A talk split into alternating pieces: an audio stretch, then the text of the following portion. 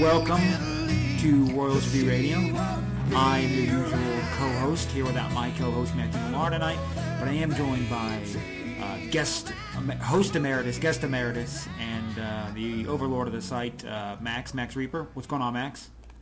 Hey, Sean. Uh, I, baseball season's underway, and I just want to shout, give a shout out to my son's youth baseball team. They got started this week Oh, with its kid, the first year of kids pitch, and uh, I'm just, Oh. I just want to say if they if Ma, Man, Rob Manfred wants to focus on pace of play, he needs to start at the youth levels because that game took forever to play.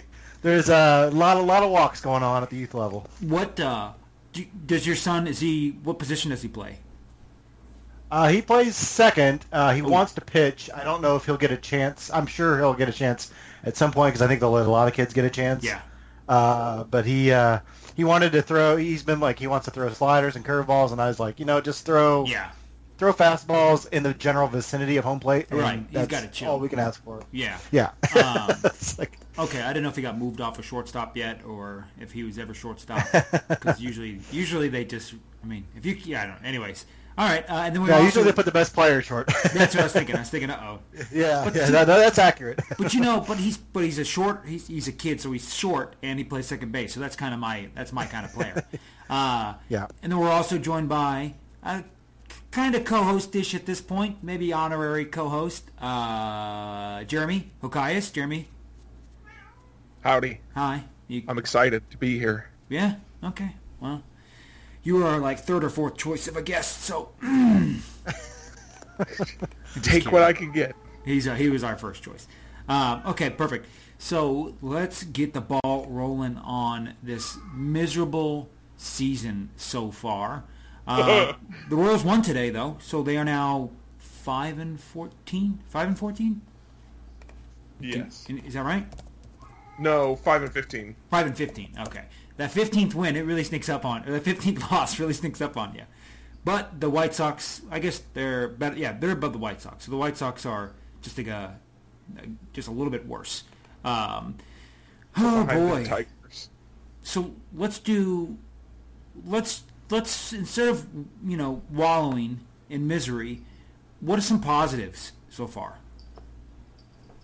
Well, I think losing is a positive No, for this agree. franchise, frankly. Yeah. I mean, um, and I don't want to be like too like, you know, I'm not trying to be funny. I mean, honestly, like it's a good thing to lose, and I not that I and I kind of wrote an article about embracing embracing the suckitude. And you know, I don't want. I think you should like cheer for losses. I don't think you know, and it's hard as a fan to to see terrible play and, and losing baseball and like accept it. Uh, but in the long run, you know, look, this team wasn't going to contend this year probably, um, and so if you're not going to contend, you need to be bad. You need to be really bad. And some teams are going out of their way to try to be bad, and the Royals are kind of making it look effortless. So.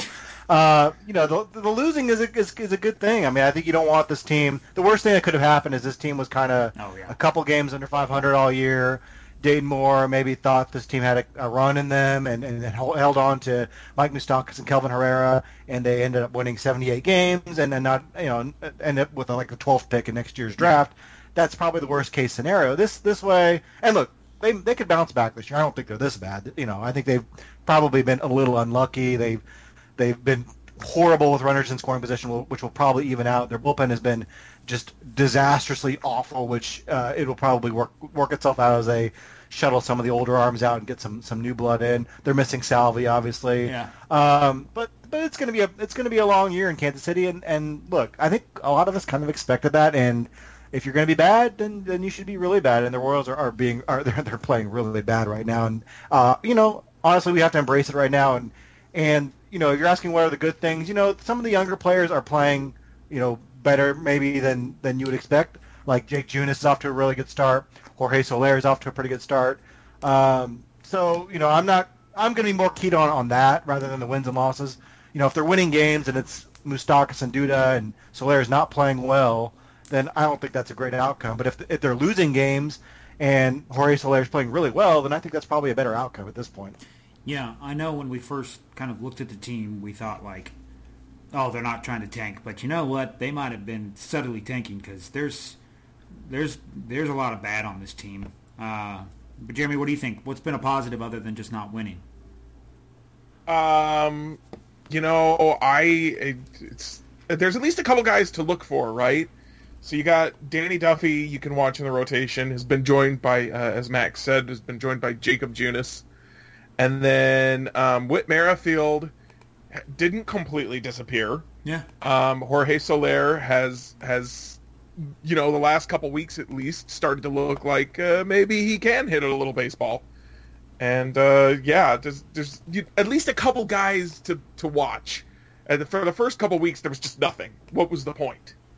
But uh, it's getting a little bit better. Yeah, uh, yeah. As you mentioned, Merrifield, and I think he he isn't quite. I mean, he's not doing. I'm pulling up right now. Uh, no, actually, spot on. 105 WRC. Well, actually, 109 with his home run today. So that's basically what he's at last year. So yeah, that's been surprising. Uh, maybe not surprising, but that's been uh, a thing of note at least. And you know what? So Fangra- correct me if I'm wrong here, but Fangraphs, I, I know they updated their defensive metrics. Was Merrifield at three wins last year, 2.9? Does that sound right? That sounds, that sounds about right. Yeah. Okay, Yeah. I thought he was a little lower than that. I thought he got a bump up from the defensive metrics. Um, I got to look that up, but yeah, he 109 WRC plus, and um, you know played first base, which is interesting. Uh, but yeah, I mean he's kind of come around and hopefully kind of dispelled that. And let me ask, and Rainey, uh, Disraeli and I kind of didn't argue about this, but we talked about this via Twitter. Um, no matter what, he needs to be gone by either this this July 31st or this winter, right? Merrifield? Uh, yeah, I think that's probably. You know, I don't. I don't know that I'd be just rushing to get him out because I, I, I wonder what his trade value is. Yeah. I, I, I think that, you know, I think we kind of tend to overrate him a little bit in Kansas City just because aesthetically he's like a nice player to watch. He's kind of a typical hustle guy who plays all sorts of positions uh, and puts the ball in play. Seems to be kind of clutch or you know at least uh, come up with some big hits, and he has some power for a second baseman, which we've never really seen in Kansas City, at least uh, you know not in a really long time. So, um, you know, but you know you look at his stats overall, and he's like you know a good second baseman, but not a great second baseman in the league. So. Uh, but he's got a lot of controllable years left, and I guess that is actually the, what is really coveted in the market this year. So, I, I'm kind of curious to see what his trademark trade value is. Uh, but yeah, I think the Royals should should be shopping him. I, I guess an interesting question um, I was I was thinking of is, do you think that they're putting him all over the place at first base, left field, right field, center field? Is that showcasing him a little bit for a trade, or is that just kind of filling needs as they see fit? You know, they kind of did. So someone kind of brought this up when they mentioned, was it Dozier? It was Dozier um, about first base. Playing the player at first base isn't really showcasing them. That you know what I'm saying? Like Yeah. first base, not that anybody can play it. I know Ron Washington would agree, but uh, first base is not like oh we're showing off his versatility. You could literally put anybody at first base, and, and you know. But yeah, I mean they're definitely playing him all around. I think at least well, one because he's, I mean he's probably the only guy on the team that can play kind of everywhere really. Um, And then yeah, I mean I'm sure they're maybe thinking it helped boost his value. I I don't know how much it has. I mean, uh, but I mean yeah, that's that's worth considering. What do you think, Jeremy? Um, I want to go back to what we were saying um, as far as trading him, Ah. and I I have this sneaking suspicion that he is more valuable to Kansas City, um, the fans and the the team than he is to anybody else, and is just not going to be worth it to trade him. Um, but as far as the position stuff, I it could be that they might be showcasing him a little bit. Uh, maybe not the the first base. The first base might be a little bit uh, just because somebody's got to play there, and we are not playing Duda against the lefty today. Yeah. But um, he's he's played second. He's played um, all over the outfield. Hasn't he played all three outfield spots already this year? I think And he he- feels like he has, yeah, definitely and he- center field. and he played um, third base last year, so he he's just all over the place. And I I do think that it's a little bit of a showcase because there's they've certainly got other guys they can be playing at all these positions, and they they choose to move him around to give everyone the days off. Yeah. Yeah, are you guys uh, are you guys uh, up in arms over the the lineups like a lot of Royals Twitter is? Uh, I know some people have gotten upset at, all the playing time of the A- Abraham Almonte waiver wire Yeah. fodder uh, has been getting, and he had a grand slam today. And uh, you know, Paulo Orlando, Ryan Goins is getting in the lineup a lot. I mean, is it? Um, Yeah, I don't know. de- Should we care? I'm definitely not- is right now. Definitely not jumping for joy with uh, Yeah. with Almonte, pl- you know, leading off at one point. I mean, I don't know. I definitely think that uh, they could do better than that. But I would like to see Soler lead off, or at least definitely not sit for however many games in a row. In you know, Oh yeah. to get whatever to get Orlando in the lineup or anything like that. That's that's the heavy burden there. That's the one that's just ex- excuseless. The Did one- I miss something, or is, did like Jon Jay forget how to play center field? Like they just refuse Oh, yeah. to play him, and like he's played center field his whole career, and they refuse to play him there, even though there's not like a, a stable center fielder on this roster. It's just kind Yeah. of kind of baffling to me that they must really hate his defense out there. Yeah, I, uh, I'm, I'm with you. I don't know. I that's kind of your classic Ned, and especially, I mean, didn't Cuthbert sit for a while? I don't know. They're just they definitely are prioritizing I trying to get everybody to play.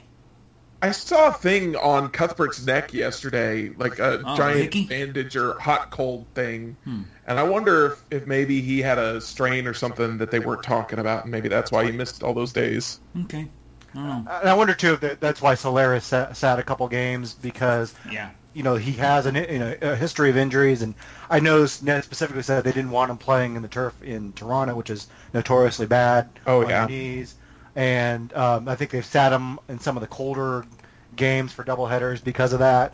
So you know people get in arms because they want to see Soler out there every day, and I do too. But I kind of get where they're coming from, resting him to kind of protect him for, for later in the year. yeah, yeah. The the lineup thing that bugs me the most is Drew Butera over Cam Gallagher. Mm-hmm.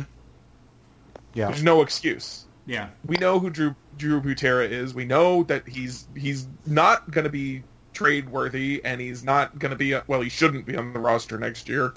Um, but we said that about Alcides Escobar, and look where we are. Um, so I would I would much rather see Cam Gallagher and and figure out can he at least be a backup for for Salvi next year or, or what. Yeah. I mean, I don't know. I, I'm with you on the Butera thing, and that definitely is one where like, and I mean, it was kind of questionable when they signed Butera to begin with, when they already had Gallagher, and I, I know that uh, Jeffrey Flanagan was in that. Oh, you know, I know Flanagan was a big fan of Butera, thinking like something changed over the offseason, but yeah, I mean, we're pretty well aware of who Drew Butera is at this point. and you know, Yeah, yeah. The, yeah the, oh, everyone's like, oh, see, he's Cam things out. any better, but Yeah, but he's younger and he's got a little more upside, yeah. and he's cheaper. You know, Yeah. so Yeah, they both they're both batting a forty. Gallagher's at a forty-three WRC plus. Butera's at a forty-four. So it's been, it's definitely been a big drop off uh, from not having Perez there. no, thank God he's coming back this week. Yeah. Uh, well, well, you it, don't put your cart, don't put the uh, cart before the horse. There, it's certainly. Well, as, as long as he doesn't carry his own luggage back Yeah. to Kansas City. yeah. Okay. Um, so we've had some positives, and then how about the how about that uh, Mike Moustakas fella? He's done pretty well. I can't believe that uh, three forty something OBP. That's uh, that's a nice surprise from him. That's because his batting average is up Yeah. 325 before today. Yeah, I think he had a. I think his BABIP He's- was like 500 or something. No, not even close. 313. Never mind. That was like Yeah. five. Huh. I think that surprises me the most too because uh, you know I figured that with the dreadful lineup around him, especially with Salvi out, oh yeah. that he would get absolutely no, nothing good to hit this year. Yeah. And, and, you know, last year I think you know you pointed out that he was really swinging Yeah, at everything. anything near the strike zone, which you know I thought he, you know, in a contract year where he didn't get the contract he wanted, I thought he was going to press and start swinging things out of the strike zone and, and really take a poor approach to the plate. And and he hasn't. That hasn't been the case at all. I mean, he's been a very nice. I don't know, surprise because he's he's been like this, you know, the last couple of years. But uh, you know, to really kind of take things a whole whole another level, I think has been uh, pretty encouraging. I guess encouraging for him too if he wants to test that market out um, next winter. I mean, do you think?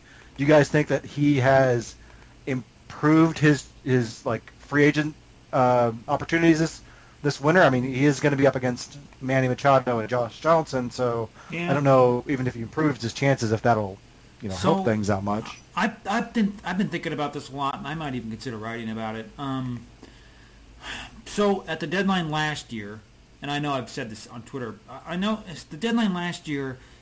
The market, you know, everybody kind of complained about how bad the market was for um, for anybody, and JD Martinez got you know three low A prospect shortstops. I mean, you know, just wasn't a good return overall. I'm not. I'm really not convinced that Moustakas' trade value, as far as trade value for this July, I'm not. I'm really not convinced that that's any better than it was last year. Yeah, he's cheaper, but it's not like he's not that insanely much cheaper. You know, it's not like you're talking 30 million compared to 5 million. I mean, yeah, he's about half price, but it's still not that much. And uh, I don't know, like if nobody really wanted him at the deadline necessarily, or they weren't happy with the returns, is anything better at this deadline? I mean, he's a year older. I guess a lot of the concern was, you know, is he going to keep up what he did last year? And he has so far. Um, but I mean, I don't know. I'm just not. I'm not entirely convinced that he's, you know, necessarily like much much better. And I also think that there's no way that they don't trade him because there's no reason to keep him for the rest of the year because you can't offer him a QO again. So the only thing they're going to get in value of him is through trade at this point. But I don't know. I don't know. If, I don't think his trade value is any better, and I don't necessarily think that unless he can keep up this 330, 340 OBP, I don't think that teams are going to be clamoring for him necessarily. But that's just my thought. Jeremy, what do you think? I, you you talk about trading him, and, and I, you're right that that's the only value the Royals can probably get for him that's going to make sense for their rebuild. But as we've seen with Dayton Moore, he doesn't necessarily make decisions uh-huh. that make sense directly for the future of the rebuild. Uh-huh.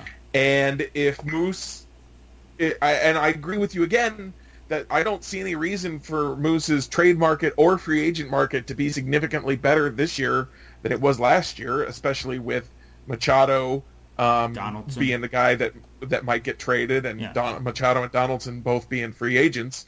Um, I I wonder if Dayton might just try and bring him back and say, you know yeah. what, we're going to make you a Royal for life. Yeah. Yeah, no, that's a good idea. I mean, that's a good point. That's something that, yeah, I could definitely see uh, an extension worked out or something. But yeah, I don't know. That's. I think everybody agrees that it probably makes sense to trade him, but I think we've I think we've seen decisions be made that, yeah, like you said, weren't weren't what everybody was thinking when it comes to future. I mean, everybody figured they wouldn't re-sign Escobar and just would play Mondesi every day, but you know that didn't happen. You know, yeah, it was only a million whatever dollars, but still, I mean, that made an impact on the future not playing Mondesi. And of course, he got hurt, but um, third baseman Donaldson, um, Machado. That's really about it. I mean, Marwin Gonzalez, who's kind of had a resurgence. Um, Anybody that can move to third base like Cozart did? Yeah, Machado. God, he's only 26. Jeez. Uh, yeah, not really. Like shortstops. I mean, Eduardo Escobar. Uh, maybe not. I mean, uh, he probably doesn't really count. Um, yeah, I don't know. Probably. He's at least. He's definitely behind those guys, and I bet you. Oh, like DJ LeMahieu might be able to play third. Josh Harrison could play different spots. Uh, it's really Jose Bautista. Yeah, yeah. Brian Dozier probably is only. I don't know. I mean, there definitely are some guys that. Um, and he's it, definitely back there. And the Royals don't seem sold on uh, Hunter Dozier at no, third, and not. Cheslor Cuthbert's not doing anything to make us think he's the third baseman of the future right now. Yeah. So. Yeah, especially since Dozier's off to a or was at one. I think he's still it. I mean, he was batting 330. He's not batting that anymore, I don't think. But he was off to a really hot start. He's batting out 273, but he's got a 400 OBP and well, he's got a 409 slugging. So he's almost slugging his almost OBP as much as he's slugging. But yeah, I mean, he's got that 124 WRC plus so far in AAA. So I mean, he's definitely off to a pretty good start. There's no excuse. I guess service time is a consideration, which in his case he'd have to be down until like July or August or something because he already has a couple days of service time. But I mean, that can't be that big of a consideration for a 26 year old, right? Mm, you wouldn't think, no. but hmm. okay. Um, another kind of positive so far has been Jole, Jole Soler. I almost said Jorge Soler, uh, off to a pretty dang good spot. We didn't already talk about, so I feel like we just talked about him. I'm, I'm going crazy, right? We didn't talk about him. No? We, I no, mean, we mentioned him. Okay. Yeah. uh, yeah. I don't know why I feel like we would just discussed him. Uh, got a 137 WRC plus. Had three walks today. OBP's now up at 415, almost slugging as much as his o- almost OBP as much as his slugging. Uh, 415 versus 423. Pretty good. Hasn't been great in the outfield necessarily, but has actually made some decent plays. Uh, what do you guys think about the trade value of Jorge Soler, though? The trade value going forward? Yeah. Well, uh, well I don't think he's. He's controlled till 2020. Is he a Royal all of that time? Um, I mean, I think I could see him falling out of their favor if like he's just a terrible defender and they or he he's a clubhouse problem and they decide he's just not a you know a, he's not part of the royal way or something like that. But I think he's probably here for a couple years. I think partly because they want to justify the Wade Davis trade, uh, but also because he's playing well. I mean, I think he gives them something they don't necessarily have a whole lot in the roster, which is a patient eye and a and a big time power bat. So um, yeah, I think he'll probably stick around for a while. And, and yeah, and he's off to a he got off to a dreadful start, and then he's he's really been coming on lately, and and, and is starting to turn around, and I think become the, a little bit of the player we thought he'd be. Um, the power hasn't. Uh, mm-hmm. I don't think the power has been totally there yet. I mean, he still only has one home run, uh, but he's had some good. He's had some good shots. I think when the weather warms up, I think um, that'll help him out a little bit. Uh, but you know, and the good, the, the most important thing right now so far is he's been healthy so far, which yeah. I think has been the big mark on his career. But yeah, I think he's here for the next couple of years. Uh, whether or not he's a productive player for all of those, you know, I think the the book's still out on that. Yeah, you know, I didn't. I guess kind of looking back on it now, when Moore made the Soler for Davis trade, was he doing that? Was he doing that with the idea of trying to good in whatever? What was it, 16 and 17? or was he doing that because he thought the Royals were going to be good from 16 to you know 2020? Because you know if he did it for the 16 17, well, that was kind of maybe tough to see Soler be that good for that long, and then Davis was already already good. But do you think that when he made the trade, he thought, okay, for the next four years or five years of control, so Soler's going to be good and we're good? Do you think he thought that in mind? I think Soler gave him the most options. So, like, I, he was on the cusp of being a productive major leaguer when they were he was acquired. It was before this 17 season. Oh, okay. So, yeah, so he should have been like he'd had some he'd had parts of parts of uh, major good you know good play in major league seasons before. So it seemed like that was the year he was going to be get 500 plate appearances, 25 home runs, whatever. Yeah, okay. And that didn't happen. Yeah. So that part didn't work out. But their fallback, you know, is that he's he's still on the team and that they can get some value for him in the next couple of years if the rebuild happens faster than they expected, then they still have him. If the rebuild's not as fast as they expected, then the NIAC using him as an asset to flip. So I think, right. you know, they kind of wanted to have their cake and, and, and eat, eat, it too. And in doing so, uh, they probably didn't maximize their value. And I think you've been pretty critical about that trade for that reason. I think Sam Mellinger as well, uh, because you know, by kind of kind of cutting in half, they really didn't achieve either their goals. But you know, we'll see. Maybe Hilaire can can at least salvage some of the value of that trading. Uh, you know, either an asset going forward or a player that can be part of the rebuild. I've never heard cutting the half before, so I'm going to use that all the time. I'm going to get a lot of looks. you never heard the Sol- King Solomon? Uh-uh. He cut a baby in half? Well, it sounds like you need to go to church, man. Yeah, I know. I must. oh, jeez. Okay. Huh. Um, yeah, and I agree. I, I think that I think that yeah, they probably thought, okay, this is a long-term asset. At, at a minimum, this is a long-term player that becomes an actual asset or becomes the. I think they like the ability for it to be an asset. Makes sense. Um, and it's kind of overall with more moves, which is a great segue into Dayton Moore moves. Uh, Matthew Lamar had a great week, kind of asking readers, and I'd have to look back. Consensus answer was on the poll, um, asking about Dayton Moore's leash, and I fired off in the comments with my opinion, but I'll, I'll save that for later. Um, I want to hear your guys' thoughts on kind of overall I think maybe let's go uh, two-parter. Expectations for what exemplifies a good next few years, or at least what would keep him in the organization, and then kind of how long to reach that. What do you guys think? You know, respect. Uh, I guess I'll go first. Yeah, go ahead, Jeremy. Um, the expectation has got to be the some people uh, start showing up, some players start showing up in some top 100 lists. um, at the very at the very minimum. And I think that we need. I would like to see. Uh, I want to say three guys on the top 100. That might be that might be too much. Maybe just two uh, by next year, and, and whether that is from drafting or it's from trading some of the guys we've got this year, like Duda, Moustakas, whoever.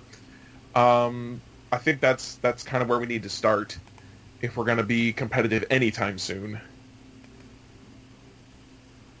And what Well, was yeah, the other yeah, part yeah. of your question? Max.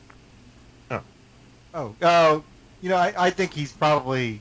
I mean, Dayton Moore is probably here as long as he wants to be. I think. Um, you know, whether will he have to change his scouting director at some point? I think that's that's a possibility. Um, but I don't know. I, I guess I'm not as pessim- I'm not as down on his tenure as maybe some other writers and and, and readers on the site. Uh, and I think winning a championship has a lot to do with that. I mean, I, you know, it's it's hard to it's hard to forget, or it's hard to remember that you know how bad this team was when they when they when he took it over. I know you've argued that they're in a, a worse place now, but you know, he took a really bad franchise and took him to the championship. Uh, and it wasn't, and it's hard to argue as a fluke because they were pretty good for a couple of years there, winning two pennants. So Yeah. I think he's I think he's probably there uh, as long as he wants to be.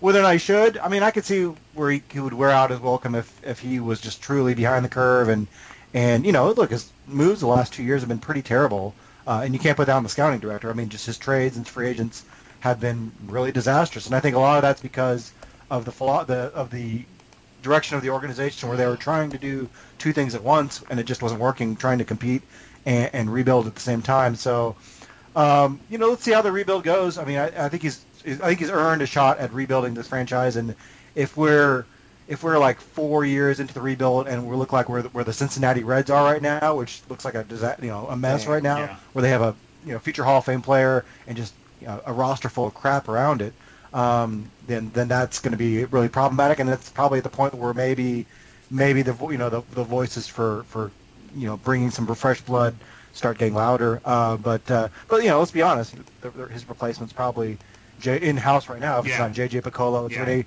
Rene Francisco or someone else.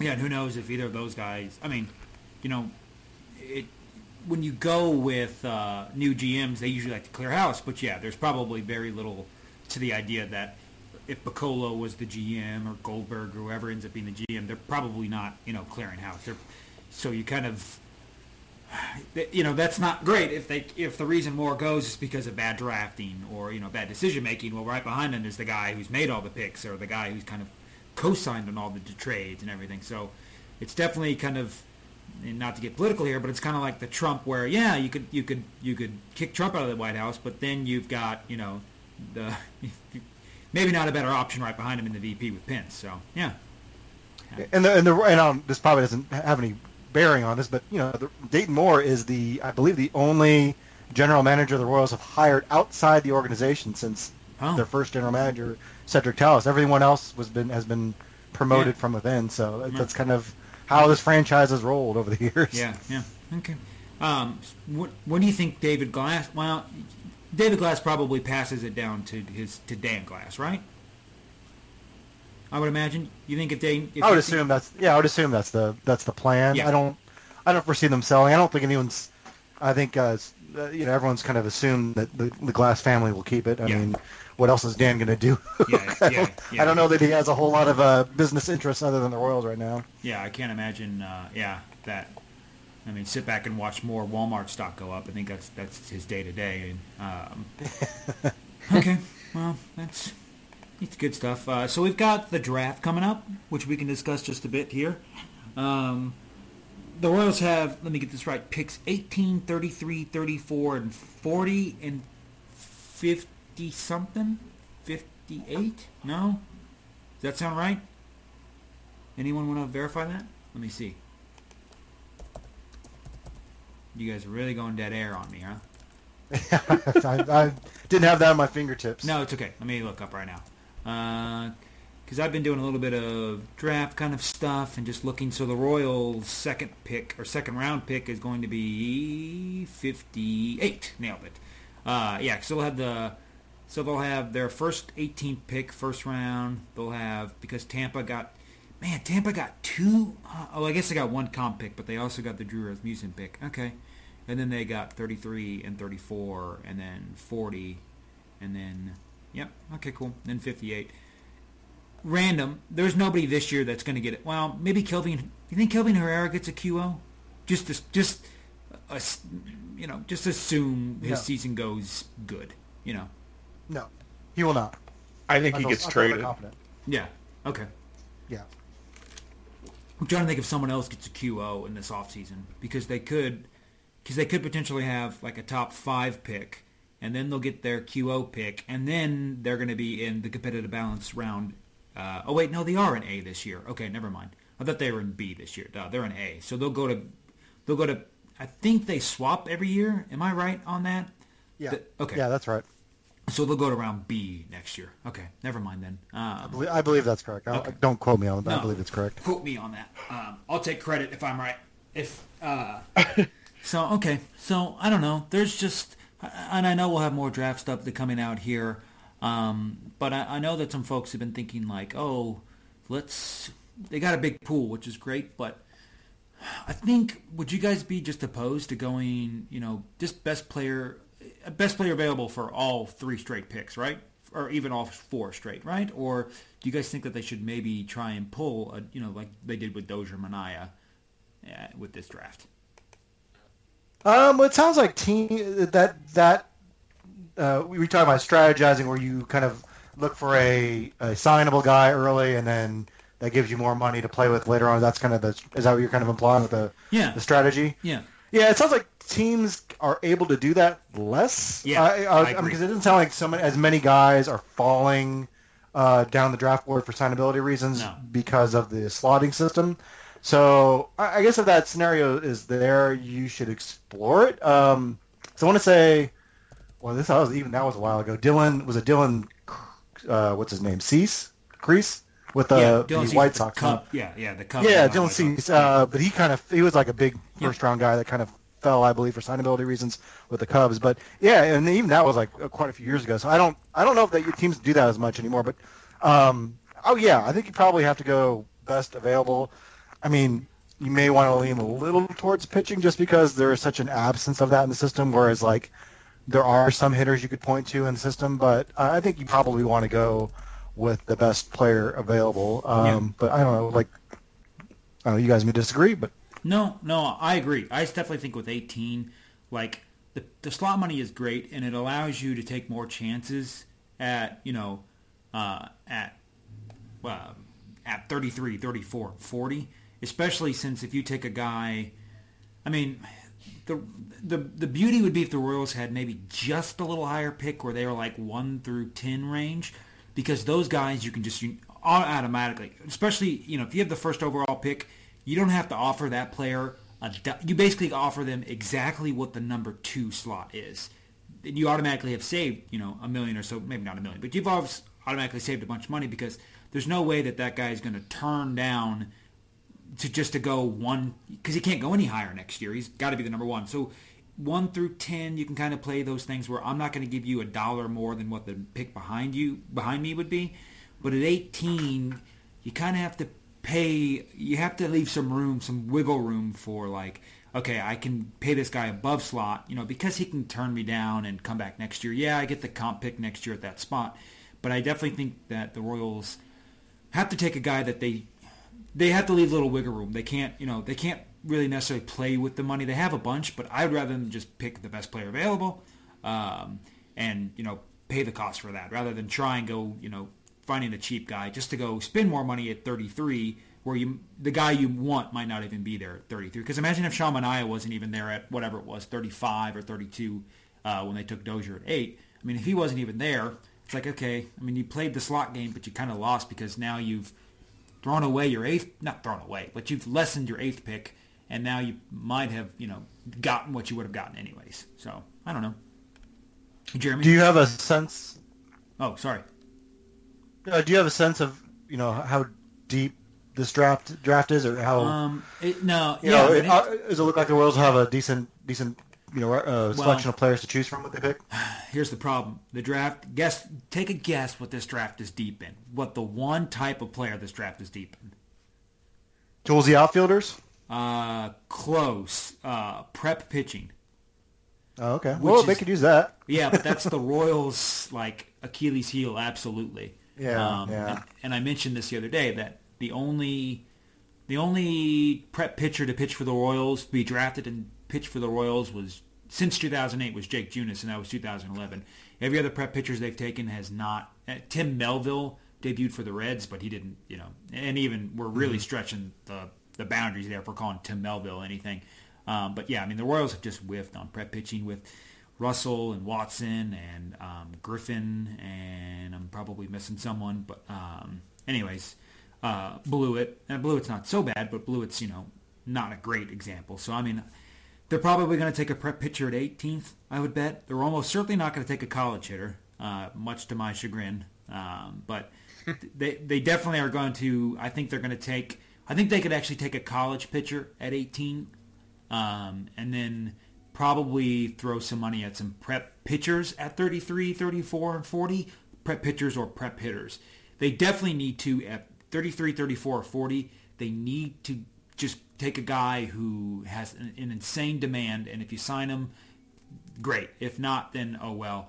Um, I'm talking someone like Kyler Murray, who's uh, going to be a huge signing issue um, because he's got that commitment to Oklahoma, but he's got insane upside, super toolsy guy.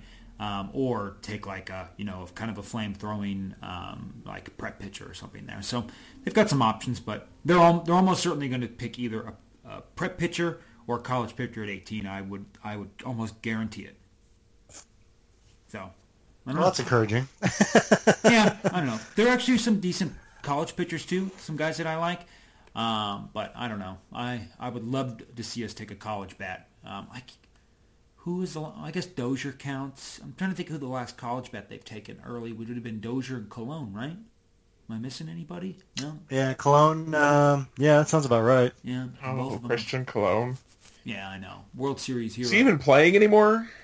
no, I don't think Yeah, so. he's with the Oh. he's with the Marlins Triple A team. no. I think he got. I think he cleared Oh. waivers and and is in the, in the minors. I could be wrong. He's but, with the Braves um, now. I I just thought- yeah. Braves. Okay. Yeah, Yeah, yeah. I knew he got picked up on some AAA Yeah, roster. he yeah, and he's that's right. batting 160 in AAA. Oy. Or no, wait, I'm looking the wrong ways. 222 in AAA. 68 WRC plus. here we go. Uh, yeah, because free agency by the yeah the Marlins. Oh, so they waived him. Oh, he's just granted free agency, and then they signed him in December. The Braves did. Okay. Without looking, what is Christian Colón's career earnings? What do you guys think they are? How much do you think he's made? including his draft bonus. No, skip his draft bonus. Okay. Um, I don't. He was never arbitration eligible, so like a million and a half, two million. Exactly, a million and a half, one point five nine. Okay. pretty good. Yeah. Um, not a bad. Not a, What's don't- his draft bonus? Not a bad outcome for Christian Colón. And I don't want to knock our old good friend Josh Dugan, but remember uh, there was a time when we were debating whether or not it should be him or Whit Merrifield Yeah, starting I at second base, I know. and it was a and it was a good debate, and then we didn't know who would uh, who would be the better option. there. No, I, and I definitely would have sided with Josh too. Uh, I did you know. pick where I wanted to see. Yeah, we all would have. Yeah. Yeah. right. Oh, okay. Okay, folks. Well, I don't know. We kind of made this one a speedy one. What else you guys have on the docket? Anything that you you've been thinking about or got kicking? Um, Been what do you make of? Jake Junis? I was I, been Yeah. wanting to ask you, Sean, um, because I've kind of always said, okay, he's a you know nice fourth or fifth starter. He's you know after his first couple starts last year, he pitched really well down Yeah. the stretch. He's he's pitched pretty well so far this year. Is that change our expectations of him a little bit, or is he just kind of going going through a hot streak and and he kind of is what he is? Yeah, you know, I was looking at his profile again, or I mean, just like a week ago. Let me just see if it's changed before I put my foot in my mouth. But he had like a no home run rate. He had a hundred percent strain. I mean, there's definitely some luck going on. Um, Mhm. But yeah, I mean, no, I mean, I, I think this is a reasonable. Well, a two ERA is not reasonable, but no, he's at a 4.01 FIP. I mean, I think that's reasonable. He doesn't do doesn't necessarily do anything wrong. Um, doesn't have a lot of strikeouts. You know, def- his command. It, so if you look at his overall profile, he doesn't walk a lot of guys. But am I crazy that sometimes his command just seems to disappear? I feel like I'm not making this up. I because I, mean he hit a whole bunch of yeah, guys this year. He hit three batters Yeah. in that one game. Um, I don't know. Yeah. It, it feels like he and maybe it's because here's just my theory. He doesn't walk a lot of guys because his pitches are just kind of so average that guys just make contact. Maybe that's what I'm trying to say. He doesn't get to a lot of four balls. You know, he gets to maybe three ball counts, but he doesn't walk a lot of guys because by pitch four, three or four or five, they've already put the ball in play. So that kind of helps negate that because he doesn't strike out a lot of hitters. He's striking out uh, 6.75 per nine or 19% of hitters um, so far, and the league average is 23%, I think. Um, so, you know, below average strikeouts, but above average walk rate.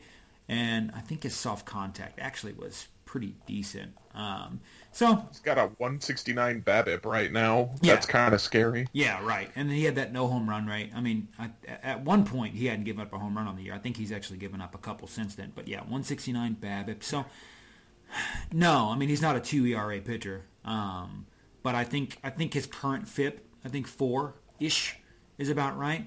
Nice big gap. I mean, two. I, there's a a two run gap between his FIP and his ERA, and then there's a half a run gap between his FIP and his xFIP. And good lord, if none of our listeners know what any of that is, I'm I'm sorry, but I just realized. I I'm, wonder. Yeah. I wonder if he might be benefiting more from the shifting than oh. the than maybe the other guys. If he's a contact pitcher to begin with, yeah. Mm-hmm. If he's if he's convincing them to hit into the shifts, whereas well, Danny Duffy the other day was getting them to hit away from the shift. Let's look it up. Then then that would help him. So this year, uh, I'll just do this year. I should really do since the start of last year, but so this year, so for 2018, he has a .226 WOBA with the shift, and he's got a 2.36 WOBA without the shift. Well, not without the shift, but I can't say not shift. Oh, I can. Yeah, no shift. Yeah, no, 0.071. So he's actually, it's definitely a small sample, but he's done better with no shift than he has with the shift this hmm. year, if that makes sense. Uh, I'm really curious how long they go with the shifts. I guess. Oh yeah. I feel like I feel like it's been oh kind of like pulling teeth to get yeah. them to do this like this. I feel like the analytics team's been saying this for a couple years. Oh yeah. And Ned Yost has finally been like, okay, I don't have Hosmer. I don't, uh, you know, have some of the guys I've had in the past. So, and we have nothing to lose now, so I'll, I'll give it a shot just oh, yeah. to kind of keep them off my back. And you know, if it's June and it looks like they're giving a lot of hits because of the shift, then they'll yeah. abandon. you know that every time a ball makes it past Escobar or somebody because of the shift, Ned Yost just like screams internally, like, "Yeah, if we didn't shift." But and and you know what? There's been a bit of pushback, maybe not pushback, but I definitely know Rex and Ryan have been like seems like really anti-shift. I know Hudler seems like he's like mm-hmm. really against it. Lee Judge has already had his column oh, like, yes. um, yeah, the, the, shift. You know, we'll see if it works. Like, you know, usually managers managers accept it because they don't want to get fired. So, yeah. Well, okay. Yeah. yeah. Okay.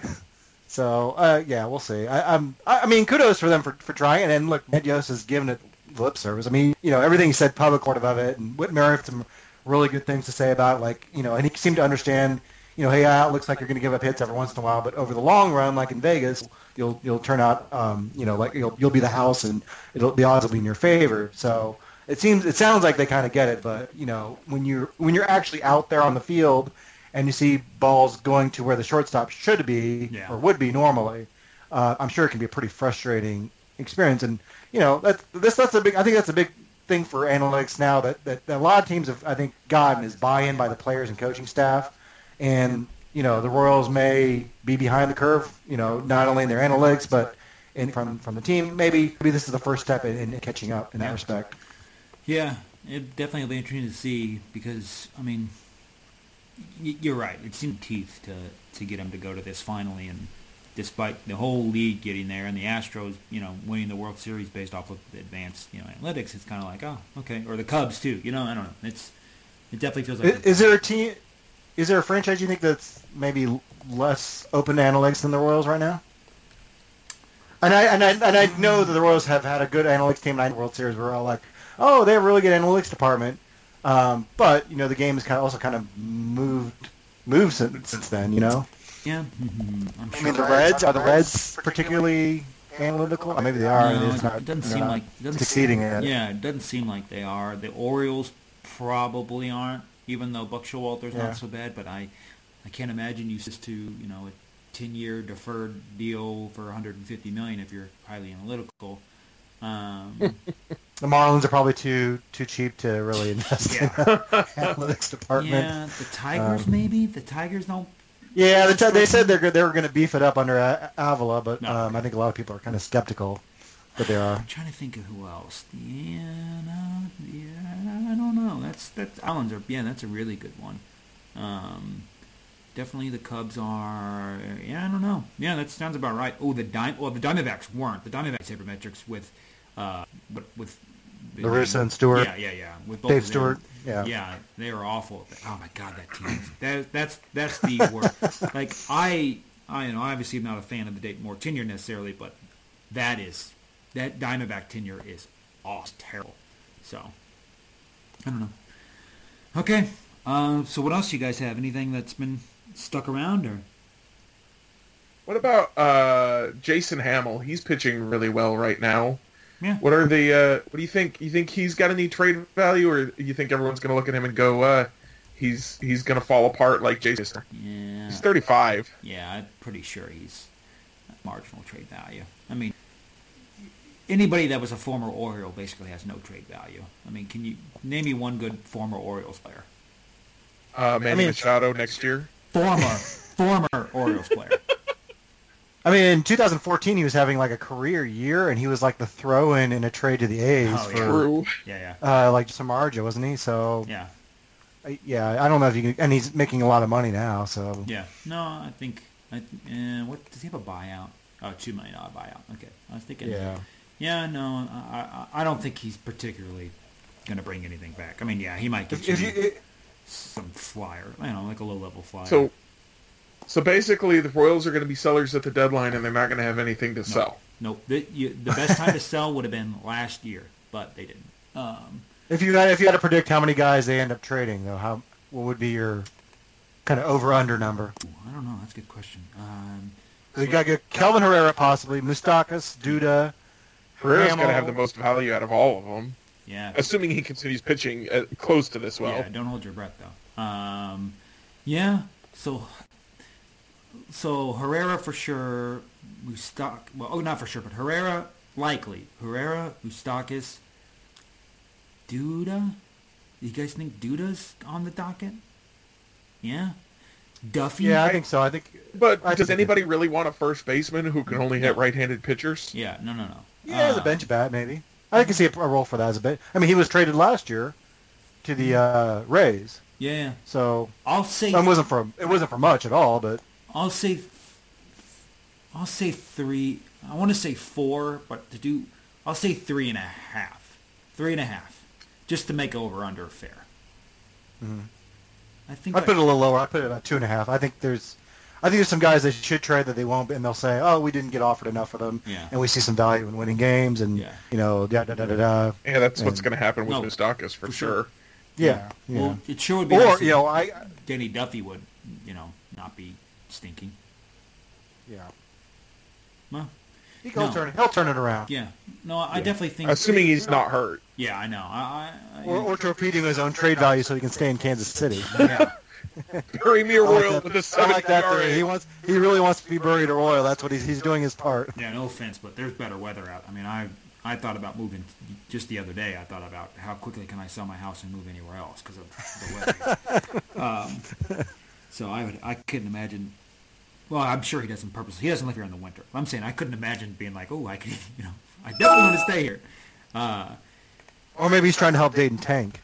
yeah, maybe they've got a pack, like like how there's revenue sharing. Maybe he's like, hey, you know, I'll pay you more money if you every every loss we get. I don't know, but that does kind of make you sad. That Duffy's a cool dude and definitely a guy you root for, but he just has been bad to start the year, and for so much that he's even changed back to the way he used to be. I mean, so much that he's even gone back to the stretch or to the the windup, um, which I don't know if that really. I don't know if anything's changed. Uh, maybe maybe that's something to look into. Hmm. Does anybody know a website that we could that would be could use that content? How much better Danny Duffy? You know what? Uh, my favorite site is RoyalsReview.com. That's where I get all my Okay. insights of uh, Royals commentary I like and the humor. Athletic. yeah, I think I think I agree. Oh, yeah. you're going to preview your article tomorrow while you're joining the Athletics? Yeah, right. okay. All right, guys. What else do you guys have? Uh, here's a question for you. Oh, for wait, both wait, wait, of you. wait, wait, Jeremy, sorry, wait, wait, sorry. I'm going to forget this if I don't bring it up right now. How about the Phillies? Hang on, I can't remember what their record is. They're like uh, 13 and something. They're good. they were they were good. Yeah, good time I looked. I wanted to and make sure they were still good. Yeah, they're they're and they're in the wild card. They're Yeah. the number one wild card right now. Yeah, Second how place about them? the- Huh. Well, okay. Hey, uh, That's right. Ready to change your allegiances yet? you were ready, though, Jeremy, to write him off because of your homeboy, uh, Gabe Kapler. Just what a mess. I was I was freaking out for a second. I was like, "What's going on?" Everyone's saying Gabe Kapler, and then I went and looked at the record, and I was like, "Oh no, I'm fine. he can do weird stuff as long as they win. I don't care." Yeah. Huh. What were you going to say? I'm sorry to cut you off. Uh, I was gonna ask uh, over under on how many more appearances Justin Grimm and Blaine Boyer get before before they're gone. Uh, boy. I thought I didn't think Boyer would make the trip home. I didn't either. Yeah. I thought they're going to leave him in Detroit or Toronto. yes. Uh, but I guess when you save everyone's life by, Yeah. by rescuing everyone uh, from uh, from ice shattering on the bus and knocking out the driver, I guess you kind of it's it's kind of a bad uh, bad move to fi- to fire a guy so and release him. So uh, I mean, I just can't see him getting any more appearances. I mean, Clay Buchholz is probably going to join the team in a week, and they're going to need a 40-man roster spot to add him, and like the target's got to be on Blaine Boyer's back at that point. I don't. I Miguel Almonte's already gone. Can't, yeah, can't use that spot. So, um, I, yeah, there's not a whole lot of 40-man roster spots that would make sense right now. Like, unless you are just willing to cut a guy that has a little bit of upside. Um, so yeah, it seems like Blaine Boyer's the guy to go. Justin Grimm, I think, hangs around just because he's Yeah. younger. Yeah, I was thinking Grimm will keep. I think, yeah, Boyer's, Boyer's the. If they don't already have his, you know, DFA paperwork halfway into the fax machine to MLB office, just waiting to hit send, then I, I don't know, but they, uh, yeah, he's an easy one. That's a quick one you can get bait from. They've played in 17 total games between the two of them, and they're worth negative 1.1 FWAR. It's just insane. It's been efficient. Their their awfulness has been efficient at least. So, I would, uh, yeah. And there's like so many other guys that they could call up too to just, uh, I don't know.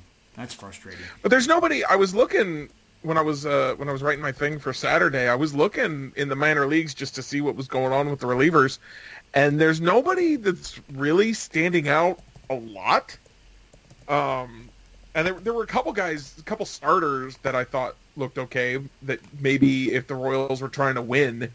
If the Royals thought we just need one more reliever, they Yeah. might say, "Okay, you, we're going to try you," but it doesn't make sense to do it with the way everything's going. So I, I thought maybe that's why one of the reasons Boyer and Grimm are still here is because there's nobody that's just like banging on the door in the minor leagues right now. Yeah, no, I d- yeah, no, that's true. There are definitely. I mean, excuse me. They there's- could, they could be taking a good look at like the wa- the waiver wire for sure. Yeah, I mean, there's been guys. Oh yeah, didn't uh, the cu- there's a couple guys that got cut over the weekend that uh, that might work out better than Grimm and Boyer and are both and then are younger Uh, than them. Yeah, AJ like Cole. Akeel Morris was let go by the Braves, and Yeah. he's got you know he's got control issues, but Yeah. he's a good live arm. He's like 25 years old. AJ Cole was a former top 100 prospect who has never put up very good numbers, but you know he's a guy, a guy that scouts have liked in the past, and, and and maybe you move him to the bullpen and he figures it out like Wade Davis. You know, there's there's guys that have been available that are, you know, look, they're not great. There's a reason they're on the waiver wire, but. Um, what does Blaine Boyer give you Yeah. exactly? I mean, he's you know, it is, at best, you know, his upside is that he's the guy he was last year, which was the last guy out of the bullpen for was the Red Sox last year. I mean, like you don't, he's not like a guy that you can count on. So Yeah. Uh, yeah, AJ Cole, um, Alec Asher, who I could have sworn he was a top 100 prospect, but he wasn't. Uh, but he he was decent with Texas. He was at least a decent prospect. Yeah. Uh, Was it- That's really. Wasn't there a, uh, a Rule Five guy that got cut too? Nestor uh, Colina, I think for the Orioles, got sent back Ah, okay. recently. Who he was kind of raw, but he had a he had a pretty live arm. Um, Justin Nicolino, I think for the Marlins. Yes. I think that was Yes. probably before the season started. He was a top one, but he was let go. too. Yeah. So there's been some arms available. Then, like when you're in the Royals' position, you should be taking a good hard look at pretty much everyone that passes through the waiver wire. Yeah.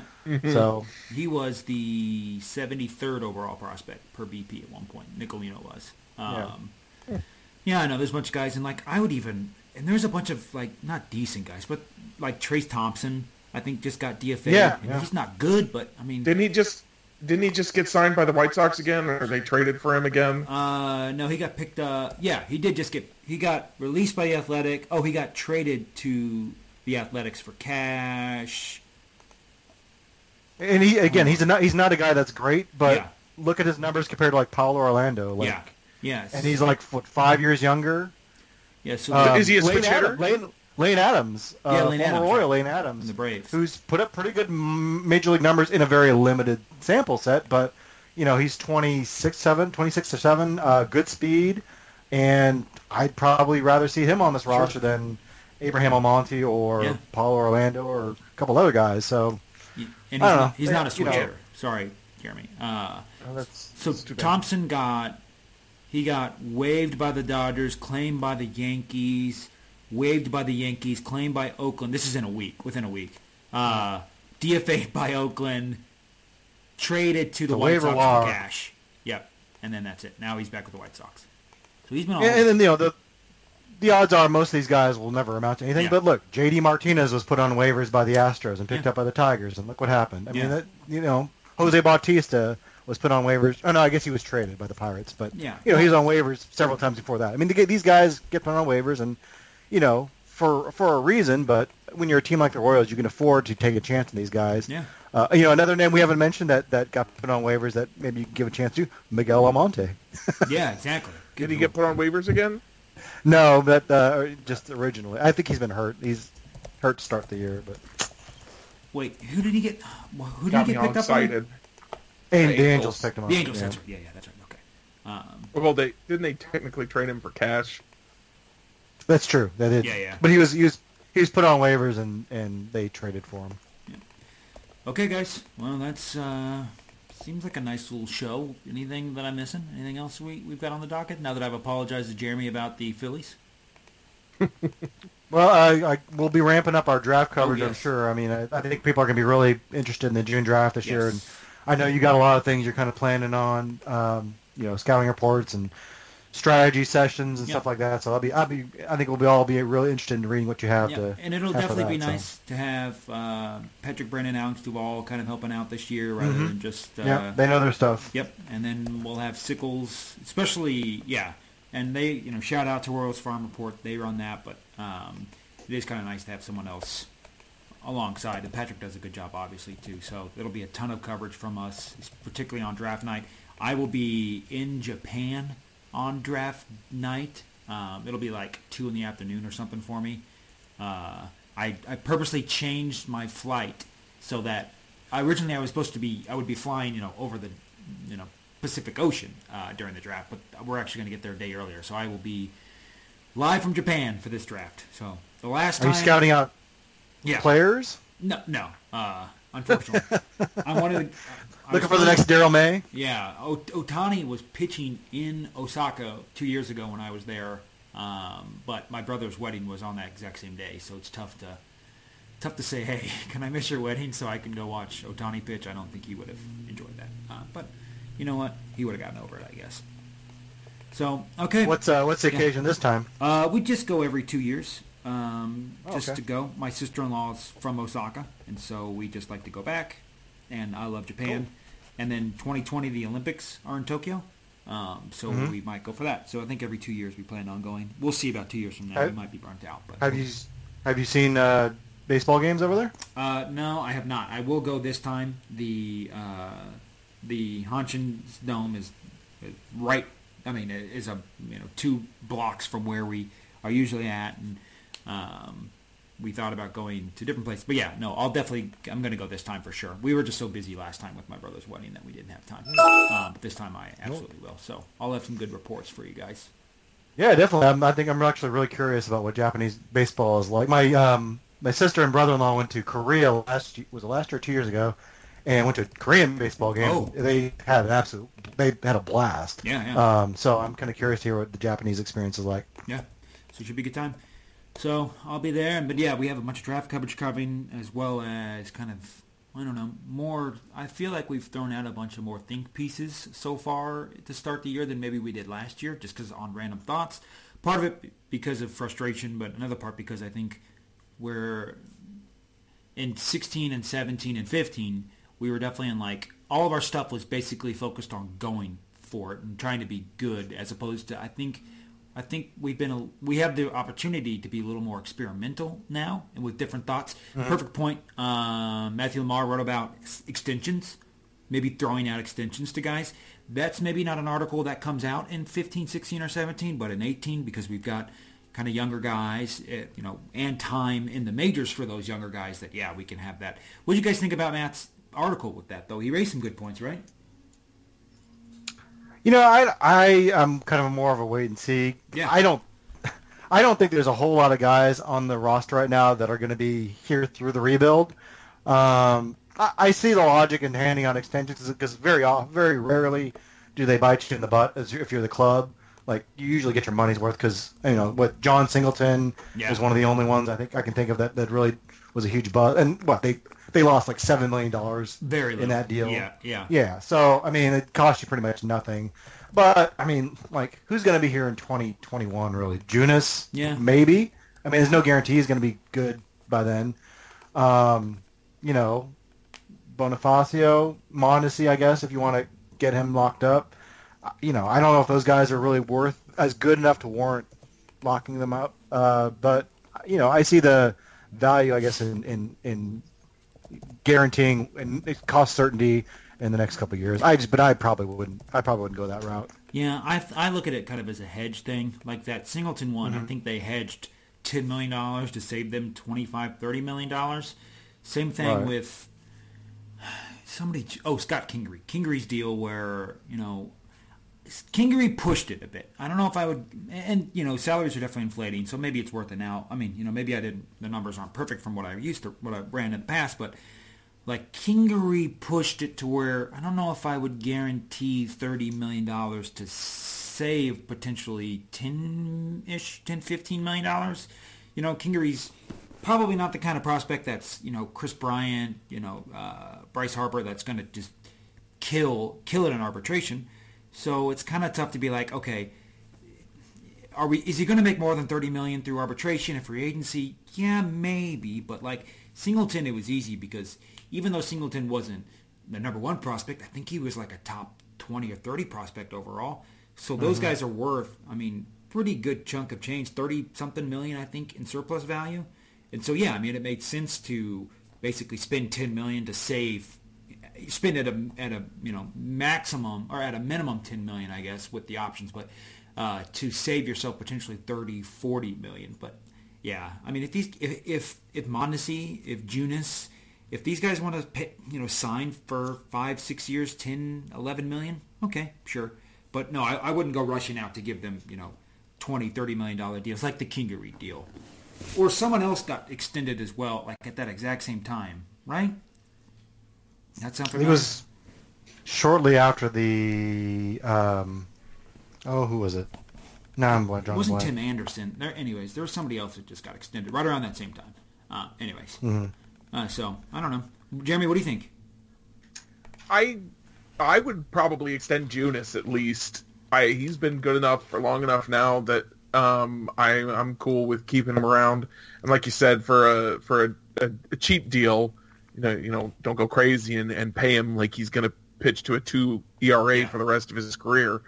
But um, I, Matt Matt was looking at a whole bunch of guys, and out of the out of the bunch of them, I'd look at Junis. Um, if Soler keeps going the way he's been going, I might look at him. Um, just as especially with Junis, just because they've been so terrible at developing pitching that uh, even if he reverts back to just that um, you know, solid number five guy that has value, um, even on a future roster. Yeah, yeah. Uh, it was Ketel Marte, so I'm thinking of. Um, he was he got 24. He got basically the Kingery deal, pretty close to it. Um, so yeah, no, I yeah, I wouldn't be if if you want to extend Junis based off of him being a number four, five ish guy, you know, great, that works. Um, but you know, and Junis seems the kind of guy that would maybe accept that, you know, because he's not like a 23 year old former top, you know, 50 prospect. You know, I can't I can't imagine Ronald Acuna jumping out to sign an extension or you know any of these uh, or you know Rhys Hoskins, but yeah, I mean Junis is 25. You, you know, he, he kind of spent a very long time in the minors, spent almost six years in the minors. Um, so yeah, I mean, I, I agree. I, I think that for a reasonable deal, him or Mondesi or I don't know who. Well, any, is there anybody else that you would? Bonifacio and Soler were guys that were brought up a lot too in that article. I wouldn't do Bonifacio. I don't think. Um, yeah, Soler. I don't think I'd be interested in extending his deal any further than it already is. Because I mean, you, 2020 will put him into what, like third, 31? He he just turned 26, oh, okay. So, so 2020 would be 28. Oh wow, really? Okay, wow, I'm way off on that one. Yeah, I don't know if I'd be that interested. I wouldn't be interested in you know signing for an additional four years, but you know to get him for his age 29 and 30 season, you'd have to increase his age 26, 27, 28 salary, or well 27, 28 salary. So, you know, is that worth it effectively? And I don't know if it would be. What about Blaine Boyer? Would you guys be interested in that? Whew. Can, He's a he's a heck of a guy. Yeah. Can we extend him to be the bus driver? Yeah, ten years. Uh, yeah, ten year lifetime bus driving. He can drive. I, I, I wouldn't even like. I, I wouldn't even extend him to be like the bullpen. the- I don't know. I, I have no interest in having retaining the services of Blaine Boyer for any capacity. The way the way they talk about him is like they don't even care if he pitches. They just want him to, to be the the veteran experience Yeah, yeah. in the bullpen. And and I, I have to sit here and wonder why you need that when you have a bullpen coach. Yes, yeah, and uh, and it's not like Herrera's brand new. I mean, you know, Yeah. maybe Herrera's not a good choice because uh, this is going to sound extremely offensive, but I don't know how well uh, Herrera speaks English okay-ish, right? Am I wrong on that? Feel like No, I, no, Yeah, he he's, he's switched yeah, to speaking English in interviews and everything. Okay, good. I, that's what I thought. I, I know that I've seen him interview in English, so it's not like it's a language barrier issue. You know, I mean, he could definitely talk to the younger guys, but then again, the bullpen's not exactly you know loaded with you know 22, 23 year old guys necessarily. But yeah, I'm. uh I don't know. I, I, I get you. I, I don't know why Blaine Boyer still is on this team, but I don't know. What are you gonna do? Next time we talk, maybe he won't be. Yeah. Jeremy, what's the absolute minimum you would accept to be in the Royals pitch, take Blaine Boyer's spot for the rest of the year? What's the absolute minimum you would do it for? Uh, give me uh, I don't know, seventy, eighty thousand. I'd do it. I think I agree. I think I would do that as well. Yeah. Well, but that'd be a pick. I could I could hit like 60, 60 miles an hour with my fastball. Okay. But you only got one pitch though, huh? I got a curveball. Oh, okay. Circle or uh, how do you how do you how do you throw it? Uh, was geez, this was what? Last time I threw it was like fifteen years ago. Oh, okay. Yeah. you- Uh, it was it was just a, a It's like regular a curveball. I had a I had a baseball that had um like different grips painted on it, and I learned my curveball from that. Oh no, I had that same baseball. It was like green and red and blue. Yeah, well, mine Yeah. at least. Okay, okay, huh? Yeah, no, I, I, I didn't never, I never learned. I, got, I got hit. My baseball story was I played baseball till I was maybe eight or nine, and I got hit with the pitch, and I quit the next day. And I said, okay, this was fun, uh, but I don't want to do this anymore. And I'm kind of glad I quit baseball. It just, I don't know. I was in band. I played. I was. I, I lettered in football, but I was also on, on the uh, marching band. So, no. I uh, I, my ahead. parents pulled me out of baseball when all I wanted to do was hit. I didn't ever want to field. See, I would You're rather the Billy field- Butler, uh, Billy Butler of Little League. Yeah, I would have rather been the designated fielder rather than the designated hitter. I didn't like hitting. I like fielding. Um, I was a right fielder too. So, just like uh, like Justin Maxwell, Jeff Francoeur, those are the guys that I I always envied. Tried to you know Did you buy pizza game. for the for the fans in the outfield? Exactly. That's pretty nice. He's he's generally a, a nice guy, I think, but he, uh, I don't want to. We can't get into into Jeff Francoeur right now. I got too many things going on. I got Westworld to watch. I can't get into an hour tangent on Jeff Francoeur. The, na- the natural, as Sports Illustrated had the gall to call him. they call him the natural. Oh, I think the Sports Illustrated. Okay. Okay, guys, we'll wrap it up. Um, as always, you guys can follow more great Royals content here at Royals Review. Like Max said, we've got draft, we've got all sorts of stuff coming up. Um, Max, thank you for coming on. As always, you can find. Uh, oh, thank you, Max. Thank you, Sean. And you can find Max's Twitter at uh, at twitter.com slash uh, Max Rieper, M-A-X-R-I-E-P R-I-E-P-E-R. And then um, we've also got Jeremy, who little, you can't find him twitter.com slash Jeremy. Wait, hold on. Now I want to see who that is. Jeremy. Twitter.com slash Jeremy gives you some random guy with 13,000 followers and I'm pretty sure he doesn't do anything. I'm pretty sure he's just a rando, but he got the good Twitter tag. So good for him. Um, but you can find Jeremy on Twitter at Hokius, H-O-K-I-U-S, right? Is there more? That's correct. Okay. Nope, that's thank, it.